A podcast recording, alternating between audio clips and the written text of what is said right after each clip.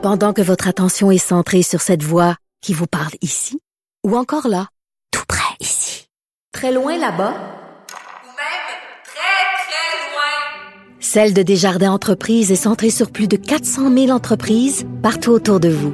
Depuis plus de 120 ans, nos équipes dédiées accompagnent les entrepreneurs d'ici à chaque étape pour qu'ils puissent rester centrés sur ce qui compte, la croissance de leur entreprise. IGA est fier de présenter l'émission À vos affaires. Pour économiser sur votre panier d'épicerie, surveillez les offres et promotions de la circulaire disponible à IGA.net chaque semaine. IGA, vive la bouffe et les bonnes affaires. Antoine Robitaille. Il décortique les grands discours pour nous faire comprendre les politiques. Là-haut sur la colline. C'est lundi, jour de chronique consti. On s'érotise une question constitutionnelle à la fois. La traduction constitutionnelle. La question constitutionnelle. Eh, bonjour Patrick Taillon, Bonjour Antoine. notre chroniqueur constitutionnel et accessoirement professeur de droit à l'Université Laval. C'est du pain béni, ça, pour un chroniqueur constitutionnel, une loi sur les mesures d'urgence. Et là, justement, il y a un vote important ce soir. On sait que le NPD va voter pour la loi sur les mesures d'urgence et le bloc contre. Oui, mais à mesure que l'opération policière est un succès, euh, le sort de ce vote est peut-être moins déterminant. Ouais. Euh, si, si le NPD, comme ça se dessine, euh, confirme, euh, appuie les libéraux dans ce vote de l'état d'urgence, ben, le tout serait confirmé pour une période de 30 jours, peut-être à renouveler, mais bon, tout se dessine pour que ça dure seulement 30 jours. Il faut pas oublier le Sénat, par exemple. Le, vote, le débat va se déplacer du côté du Sénat. Euh, Il y a un petit bloc de sénateurs conservateurs qui va euh, s'opposer. Après ça, on a d'autres groupes de sénateurs moins partisans. J'oserais pas dire indépendants parce que c'est c'est beaucoup plus nuancé que ce qu'on prétend, mais ces sénateurs euh, vont pouvoir euh, proposer réalistement des amendements. Je pense qu'il ne faut pas s'attendre à ce que le Sénat s'oppose frontalement en rejetant euh, ce que le gouvernement demande, mais je ne serais pas surpris, par exemple, que les sénateurs suggèrent un amendement qui viserait à réduire la période de 30 jours vers un 15 ou 20 jours. Ouais. Euh, et, et là, ça, le débat retournerait à la Chambre des communes. Et, bref, le, le rôle du Sénat n'est pas à sous-estimer sur, sur ce léger détail ou, ou peut-être euh, quelques autres détails. Est-ce que c'est automatiquement un vote de confiance? Non, c'est le gouvernement qui le décide. Mais bon, euh, dans le ralliement du NPD, il y a probablement un peu de ça. hein. Il y a probablement une détermination gouvernementale à dire voulez-vous vraiment aller en, éle- en élection sur cette question-là? Hmm. Et, et, et donc. Ben, le premier ministre Trudeau était assez clair tantôt. Il, il veut en faire un vote de confiance. Oui, donc euh, Mm. ça, ça explique la discipline qui, qui, qui s'installe. Et, et chose certaine, le, le contre-pouvoir du Parlement est réel parce que s'il ne confirme pas l'état d'urgence, euh, le tout va prendre fin. Mais ce qui a été fait la semaine passée est valide. C'est-à-dire que euh, une fois que l'état d'urgence est mis en place, il est mis en place sans le concours du Parlement et, et le rôle du Parlement vient quelques jours plus tard et ça, ça, ça annule pas tout depuis le départ. Mais Non. tout mais- se dessine pour que ce soit confirmé. Et Mais ensuite, beaucoup de contestations. Patrick, déjà, la semaine passée, tu nous disais, il n'y a pas beaucoup de gestes juridiques qui ont été posés ou légaux qui ont été posés par le gouvernement avant d'en venir à la loi sur les mesures d'urgence. Et donc, ça, ouvre la porte à une contestation. Puis déjà, il y a l'Association des libertés civiles canadiennes et l'Alberta qui s'est ajouté, là, qui, qui vont contester l'utilisation de cette loi. L'Alberta, c'est très sérieux parce que il a pas. C'est très important lorsqu'on conteste la constitutionnalité euh, d'une loi ou d'un règlement, la, mise en scène euh, de cette contestation. Qui est le demandeur? D'ailleurs, des fois, il y a des- contestations qui échouent en raison du fait que les tribunaux vont, considérer que c'est pas le bon demandeur. Et, et là, le fait que ce soit Jason Kenney et son gouvernement, euh, mais en fait, à mes yeux, c'est probablement l'acteur au Canada le mieux placé pour contester cet état d'urgence. Pourquoi? D'abord, la droite libertarienne, c'est un peu sa base électorale. Euh, la loi et l'ordre aussi. Mhm. Euh, et surtout, il incarne la démonstration que dans sa province, euh, on a été capable d'agir, on a été capable de régler le problème. Donc, le, le débat devant les tribunaux, il porte beaucoup sur non pas est-ce que c'était utile cet état d'urgence, est-ce que c'était pertinent, est-ce que ça a contribué à aider les policiers, ça c'est évident que oui, mais est-ce que c'était absolument nécessaire? Est-ce que c'était indispensable? Est-ce qu'il n'y avait pas d'autres solutions de rechange? Et sur ce terrain-là, Jason Kenney et son gouvernement est capable, par la preuve des actions qu'ils ont eux-mêmes menées, de, euh, d'engager ce débat-là. Et donc, un, débat à la fois sous l'angle de, des droits et libertés, mais aussi sous l'angle de, des, des, droits des provinces, des compétences euh, provinciales à agir, parce que c'est ça qui est important pour l'avenir. Jusqu'à quel point Ottawa peut facilement prétendre que les provinces sont incapables d'agir? Euh, cette question-là est assez centrale. Mm-hmm. et, et, déjà, on voit que ça joue dur, ça joue dur parce que on sent, on voit des, des fuites du côté du, du gouvernement Trudeau. Eh oui, c'est intéressant on, ça. Le, le, le gouvernement Kenny aurait envoyé une lettre pour solliciter l'aide de la GRC ce qui contredit un peu son discours, c'est ça qui, qui, Ben, tout le débat est là. Est-ce que les provinces étaient capables de gérer la crise sans l'état d'urgence ou il fallait l'état d'urgence? Donc, ça, ça, joue dur. Et, et euh, je pense qu'il faut faire la part des choses. Des provinces qui demandent de l'aide, des provinces qui demandent des fonds, des, des provinces qui demandent un soutien logistique, c'est dans l'ordre normal des choses à l'intérieur du fédéralisme canadien. Mm-hmm. euh, je crois pas que les, les, demandes étaient clairement en faveur de l'état d'urgence, mais, mais tout ça vient colorer le dossier. Et euh, ça, ça, ça, ça, risque de faire un, un beau débat qui devrait euh, au moins nous, nous faire euh, nous tenir en haleine au moins pour euh, deux, trois, peut-être même cinq ans si ça oui. en, en Cour suprême. Euh, revenons sur l'endroit où s'applique l'état d'urgence. Est-ce que ça s'applique partout au Canada ou seulement là où il y a eu les plus grosses manifs là, en Ontario? Oui, jusqu'à présent, on, on, a vu le gouvernement fédéral envoyer des signaux comme quoi il voulait faire un usage modéré de son pouvoir d'urgence. Mais un aspect où il n'a il a, son message a été ambigu. Il a la capacité de circonscrire territorialement euh, l'état d'urgence. Il ne l'a pas vraiment fait, mais c'est assez euh, compliqué à démêler.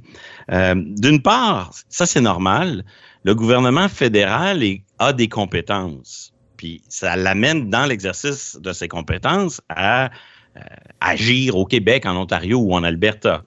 Dans l'état d'urgence, si on dit interdit de manifester dans un aéroport, c'est tout à fait normal, puisque l'aéroport, c'est comme une enclave fédérale dans le territoire québécois. dire mm -hmm. que parce que ça s'applique à l'aéroport de Montréal, c'est la preuve que l'état d'urgence vise le Québec. Ça, ça, ça serait euh, exagéré. C'est tout à fait normal que dans les compétences fédérales, cet état d'urgence produise des effets.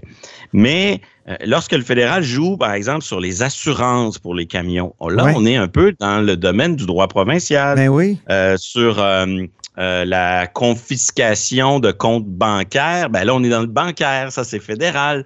Mais euh, donc, dans ces dispositifs économiques, il y a probablement des règles qui, relèvent du droit provincial et qui sont là euh une tentative d'appliquer l'état d'urgence, de faire en sorte qu'ils produisent des effets au-delà du territoire ontarien.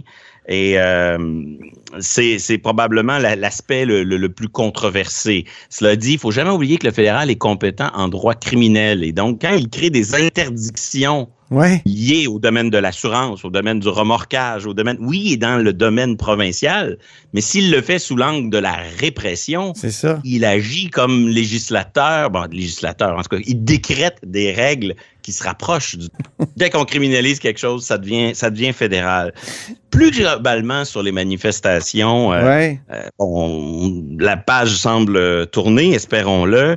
Euh, moi, j'ai été frappé par l'immense écart euh, dans, dans cet orchestre bruyant qu'étaient les manifestants. Hein. Euh, un peu comme, euh, euh comme on voit à l'orchestre symphonique, euh, le talent du premier violon n'est pas toujours l'équivalent de celui du dernier des troisièmes violonistes. Ah oui. et et, et c'est le propre de tous les mouvements sociaux, de toutes les contestations, d'avoir entre le, la, la meilleure façon d'articuler le discours des manifestants et, et, la pire, un immense fossé. Mais il me semble que dans cette... Euh, Ça crée des couacs. oui. Et dans, mais dans cette lutte, il me semble qu'on a, on a euh, passé à une autre étape. Autrement dit, dans, dans notre jeune temps, euh, si j'allais à la manifestation du, du Lovin euh, fédéraliste de 1995, ou si j'allais à la manifestation Ne touchez pas à la loi 101 de 1988, ouais. oui, il y avait chez le dernier des violonistes beaucoup d'exagération. euh, des arguments qui tenaient pas la route factuellement. Mais l'écart entre le dernier violon et le premier violoniste n'était pas aussi grand qu'aujourd'hui. Il me semble qu'on est passé là de, de- du discours qui tombe dans l'exagération à un discours qui est carrément dans la déconnexion. Mhm. Et, et ça devient de plus en plus difficile de bâtir des ponts entre ce que les manifestants, les manifestants disent, qui est souvent juste dans la post-vérité. On ne peut même pas s'entendre sur les faits qui constituent la prémisse de leurs énoncés. Et ce qu'il faudra en comprendre, c'est-à-dire le, le noble cri du Mm. cœur qui est propre à tout combat humain mené par des gens qui, qui le font à- avec cœur puis avec conviction. Ce fossé-là, il s'agrandit tellement que ça Mm. devient très difficile de pas regarder de haut veux- les oui. manifestants parce que Juste pour, pour, comment dire, illustrer ton point, je veux juste lire une phrase de Simon Jaudoin, qui est journaliste, et sur son Facebook, il dit qu'il est allé dans les manifs, puis il a décrit ce qu'il voit. Et c'est hallucinant. On voit des pancartes en anglais sur lesquelles on peut lire Make Canada Great Again, qui côtoient le drapeau du mouvement libéral, euh, mouvement pardon de libération nationale du Québec, fondé par l'ex-Felkis Raymond Villeneuve dans les années 90. Voilà déjà quelque chose. Certains brandissent des affiches implorant Jésus de nous sauver. D'autres portent les vêtements sur lesquels ils annoncent qu'ils offrent des câlins gratuits tandis que les fleurs d'Elysée et les unifoliés se succèdent sans distinction. On a pu voir cette fin de semaine à Québec le drapeau Carillon, brandi par des dévots récitant le Je vous salue Marie. Suivent ensuite dans l'ordre ou dans le désordre des pancartes électorales de Maxime Bernier, le drapeau des Warriors, hérité de la crise d'Oka, le drapeau américain, des panneaux en tout genre où un tel se dit vacciné trois fois, l'autre anti-vax. C'est hallucinant, Patrick. T'as raison, on est dans la déconnexion.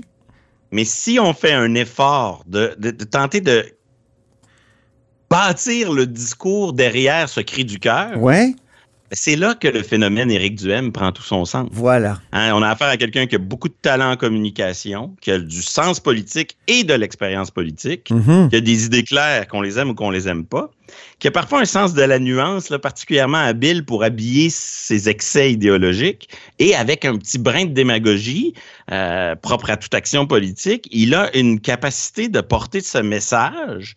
Il a la capacité d'être le, le premier violon de l'orchestre et ça explique en grande partie euh, sa montée dans les sondages. Et ça fait un bout de temps que je, Tu penses parler, euh, penses-tu qu'il peut vraiment fédérer tous ces violons? ben je, je Il joue vraiment des, des, le des tunes différentes. Pour le moment, euh, les, les, les, viol- les violonistes aiment bien la manière dont ils jouent la partition. OK. Il y a moins de fausses notes dans sa partition que dans celle euh, du reste de l'orchestre. Et, et je pense que sa capacité à croître va dépendre beaucoup, oui, de sa capacité à, à s'occuper de d'autres enjeux, mais notamment des enjeux très symboliques qui euh, recoupent les, les- qui, qui entrent dans le domaine des questions constitutionnelles. Oh. Éric Duhem a Là, ça nous question- érotise. Oui.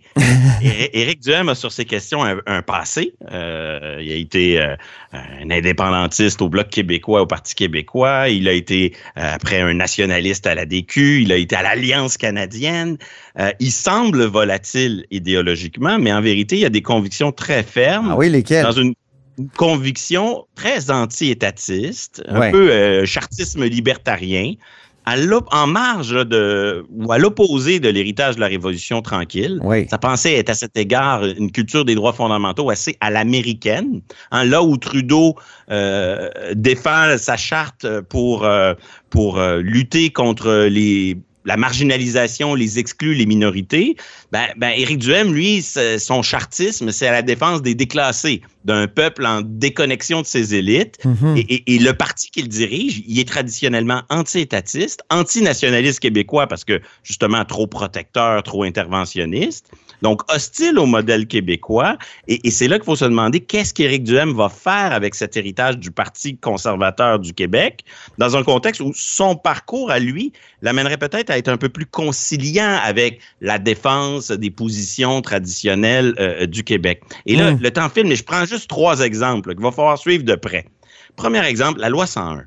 Si on est un vrai libertarien, là, Ouais. le libre choix de l'école, hein, chaque parent, chaque famille devrait choisir ce qui est le mieux pour ses enfants et, et l'État ne devrait pas nous forcer à envoyer nos enfants à l'école française. Ça, c'est un discours libertarien conséquent. Ouais. Va-t-il aller là ou il va mettre de l'eau dans son vin? Deuxième exemple. Je veux juste là-dessus, là, moi, j'ai l'impression qu'il va peut-être se rallier au consensus nationaliste. Pourquoi? Parce que je l'ai vu déjà dans son parti mettre fin au bilinguisme systématique. Parce que dans son parti, sous Adrien Pouliot, tout était bilingue. Et, et- et là, il a mis fin à ça. Je, referme la parenthèse. S'il ne fait pas ce compromis-là, sa capacité à croître va s'éteindre quand même assez vite. Ouais. Moins que le Québec est rendu ailleurs sur la question du libre choix à l'école. Mais Ce qui se peut. deuxième exemple, le- la place du privé en santé. Ouais. Alors là, il y a des convictions fortes pour un rôle accru du privé en santé. Le Canada, le- avec sa loi canadienne sur la santé, est un obstacle majeur. Est-ce qu'il va euh, s'engager dans un combat, une lutte fédérale provinciale sur ce front-là? Ouais. Euh, ça, c'est à suivre. Ça lui donnerait une occasion de se connecter à, à la défense des intérêts du Québec tout en conjuguant son agenda euh, plus à droite, plus Mais- libertarien. Est-ce qu'il pourrait Et- pas s'appuyer sur l'arrêt Shaoli, qui justement, c'est les juges de la Cour suprême qui disaient le droit à la vie est plus important que euh, la loi canadienne sur la santé et pourquoi euh, continuer à interdire l'assurance privée, la- la- de contracter une assurance privée pour le citoyen québécois? Et nul doute que M. Shaoli est probablement un électeur d'Éric Duhem. Là. Ouais. Ça me semble assez logique. Ouais, mais les juges de la Cour suprême aussi, non? Euh, ben dans ce cas-là, je, je- je- en tout cas, ils leur ont donné raison. Ouais. Ils leur ont donné raison, c'est à voir si ça, cette, cette jurisprudence va persister. Mais là, on voit sur le dossier de la santé, il pourrait être un capitaine Québec, si je peux dire. Ouais. Mais en même temps, si sa politique, c'est de réduire la taille de l'État québécois et son interventionnisme, on le sait ce, que, à ce à quoi ça conduit. Le fédéralisme canadien, c'est une concurrence permanente où le gouvernement le plus volontariste, c'est toujours le gouvernement qui arrive à mieux défendre son autonomie, ses compétences constitutionnelles. L'acteur qui est passif dans un dossier occupe pas le champ de compétences. Généralement, c'est lui qui finit par voir son influence être réduite. Et donc, un- euh, son discours sur un État euh, réduit, il avait un sens euh, par rapport aux intérêts du Québec lorsque l'État qu'il voulait réduire, c'était l'État canadien dans ses années euh, d'implication à l'Alliance canadienne. Ouais. Mais par rapport à l'État québécois, il y a, il y a un, un jeu de vase communicant. là. Si Québec se retire, Ottawa va occuper la place. Ouais. Et ça, ça va être fascinant de voir comment il va gérer euh, cette question-là. Ouais. Troisième exemple. Euh, la loi 21. Euh, on- tout laisse croire qu'Éric Duhem et son parti sont loin d'être opposés à la loi, euh, mais euh, le débat à la prochaine élection va pas nécessairement être pour ou contre la loi. Il va être beaucoup qui sont les partis qui vont renouveler la dérogation, donc faire en sorte que les tribunaux aient moins une capacité moins grande d'invalider la loi, une capacité nettement réduite. Et, et là, sur le plan des principes, est-ce qu'un parti libertarien peut euh, être favorable à la dérogation? Euh, Là-dessus, Éric Duhem est particulièrement habile. hein. Il maîtrise l'art de cultiver la liberté, une certaine culture, une certaine idée de la liberté, sans se soumettre à l'autorité des juges canadiens qui Oui. doivent semblablement juger trop progressistes. Là. On voit mal Éric Duhem et, et, euh, la juge Abella, par exemple, être main dans la main. Et donc, il, il propose une culture des droits plus américaine, en décalage avec la jurisprudence canadienne. Mhm. Et, et là, dans les prochains mois, ça va être comment il va conjuguer ça à, je dirais, la, la culture politique du Québec? Euh, c'est loin d'être gagné, mais euh, c'est un phénomène à suivre. Et moi, je suis convaincu que euh, le terrain constitutionnel sera un terrain déterminant dans sa capacité à croître ou à euh, décroître parce que euh, ces questions-là, hautement symboliques, finissent par venir nous rejoindre là, euh, au plus profond de, de nous-mêmes. Une minute en terminant. Sujet très rapide. Le fédéral envahit un nouveau champ de taxation selon toi? Oui, euh, dans le dernier budget, il y avait une, une mesure, euh, hein, c'est toujours pour des bonnes intentions, Oui. une nouvelle taxe fédérale pour les logements inoccupés. Euh, Ah. Donc, euh, il y a une crise du logement partout au Canada, Ouais. les prix augmentent et il y a des logements qui sont inoccupés, souvent par des, des fortunes étrangères qui euh, investissent sans nécessairement occuper le logement en question. Donc, le fédéral veut percevoir, administrer, créer une taxe foncière, une première à ma connaissance dans l'histoire euh, du fédéralisme canadien. La taxe foncière, hein, c'est la taxe sur les, les immeubles. Elle est généralement occupée par les provinces. Elle est occupée exclusivement par les villes, les commissions scolaires et les provinces. Et donc là, Ottawa met le pied là-dedans. Et euh, évidemment, c'est pas temporaire, mais c'est que pour une crise bien précise. Mais une fois qu'il aura euh, mis en place la logistique et, et le système pour percevoir cette taxe foncière, nul doute qu'il va euh, accroître sa présence. Il a le droit de créer toutes les taxes qu'il veut bien, le, fédéral, en vertu de notre Constitution, mais dans une logique de concurrence fiscale entre les ordres de gouvernement, ben, chaque fois que Ottawa met son pied dans un, champ, il, réduit la capacité des villes, euh, des commissions scolaires et des provinces d'aller se financer avec cela. Et, et à cet égard, même si la mesure est intéressante, le fait qu'elle soit mise en place sans collaboration avec les provinces me semble un peu inquiétant. Donc, on est à l'opposé de ce que devrait être le fédéralisme coopératif. Ben, c'est un bon mot de la fin. Merci beaucoup, Patrick Taillon. Merci, Antoine. Notre chroniqueur constitutionnel et accessoirement professeur de droit à l'Université Laval.